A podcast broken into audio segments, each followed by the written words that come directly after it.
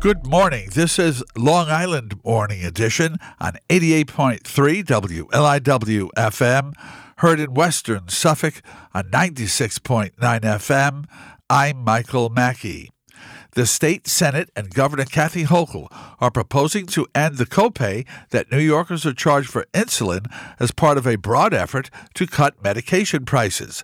Michael Gormley reports on Newsday.com that the measures seek to reduce the cost to New Yorkers at the pharmacy as well as the cost to the state for medications purchased through Medicaid and Medicare healthcare systems.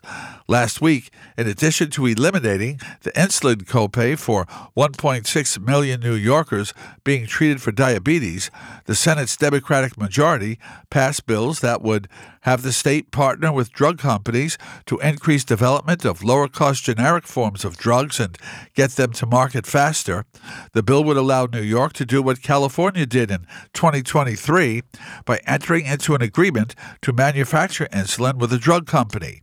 That reduced the cost of a common dosage to $30 from $300, saving individuals 2,000 to $4,000 annually attempt to seize on a January decision by the federal government to see if the state can buy common medications from the Canadian market, where prices can be a fraction of those charged by drug companies in the United States. However, federal and Canadian regulatory hurdles remain and strengthen New York's buying power by joining other states to negotiate lower prices. The legislation still has to pass the New York State Assembly before it can become law.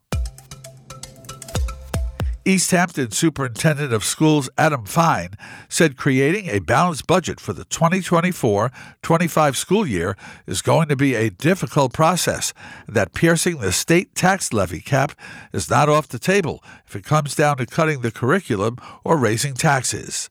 As quoted on 27east.com, the administrators have met, and we've all been told what we need to do to try to make us cap compliant. But I think this year there's no reason I would sacrifice our programming to remain under the cap, he said this past Tuesday. The most important thing for us is to maintain our academic programming across the board.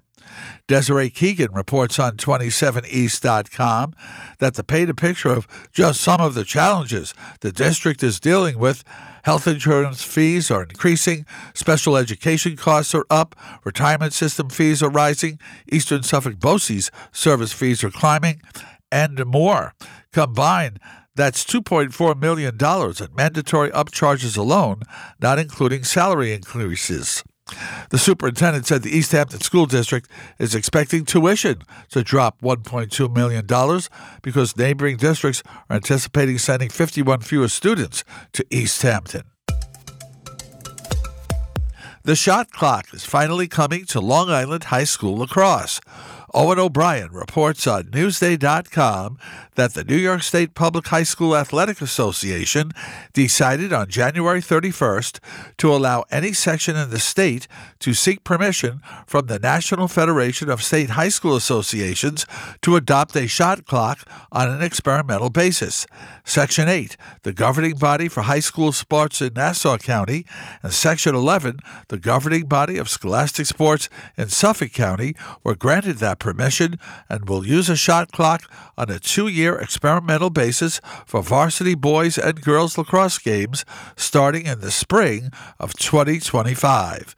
Coaches favor the move because colleges have a shot clock.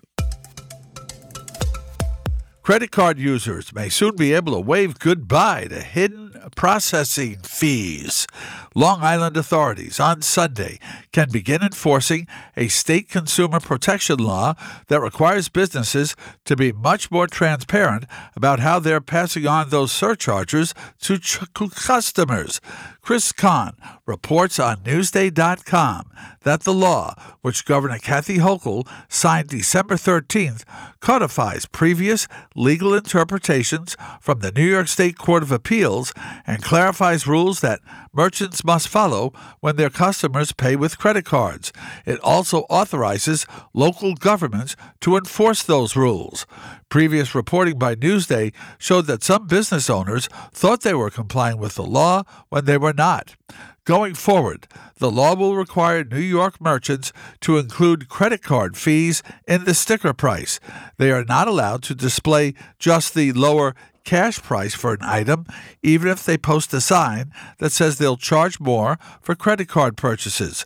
Merchants are also forbidden from adding credit card surcharges as extra line items to a bill, which sometimes have been concealed with generic descriptions like convenience, service, or technology fees. And customers cannot be charged higher surcharges than what the merchant pays in processing fees, which can range between 3 and 5 percent of the price. Businesses that violate the law may be liable for civil penalties of up to $500 per violation, according to the Division of Consumer Protection. A growing number of applications for docks in bays and harbors along Shelter Island shoreline has raised concerns among town officials about the long term environmental impacts and safety. Joe Werkmeister reports on Newsday.com that the town board on Monday adopted a three month moratorium on dock permit approvals, a pause officials said gives them time to revise the town code in the face of accelerated waterfront development. The board approved the moratorium in a 3 to 1 vote.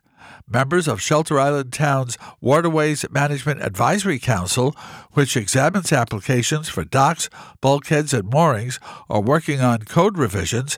They want to create new guidelines for docks that factor in environmental conditions and the appropriateness of certain locations, according to the Council's chairman, William Garrity. Approval of a dock permit falls to the town board, which hasn't always followed the advisory council's recommendations on permits. Town officials are trying to address differences between what could negatively impact the environment and what is legally permitted under the code. The town of Shelter Island had originally considered a six month moratorium, but the Suffolk County Planning Commission asked them to make it three. Spanish speaking community members are calling on the Riverhead Board of Education to increase language accessibility at school board meetings and during other interactions. Alec Lewis reports on RiverheadLocal.com that the request came primarily from members of the Education Committee for the Immigrant Center of Alliance, Solidarity, and Accompaniment, CASA, and the Rural and Migrant Ministry, who raised the concern during the January 23rd Riverhead School Board meeting. 63% of students enrolled in the Riverhead Central School District are Hispanic or Latino. 37% of the district speak English, according to the data, which does not identify the student's primary language. Suffolk County voters should get the chance to vote this fall on a broad new source of water quality protection funding that was kept off last year's ballot by political gamesmanship after county political and environmental leaders announced a new agreement to reintroduce the enabling legislation. It's about a 1 8% sales tax. Michael Wright reports on 27east.com that the renewed proposal calls for a referendum in November asking voters to approve the creation of a new 1 8% sales tax countywide that will fund a broad expansion of sewering and septic system upgrades to stanch the negative impacts of wastewater on tidal bays and harbors, freshwater ponds, and underground drinking water supplies. The future of this county depends on water, clean water.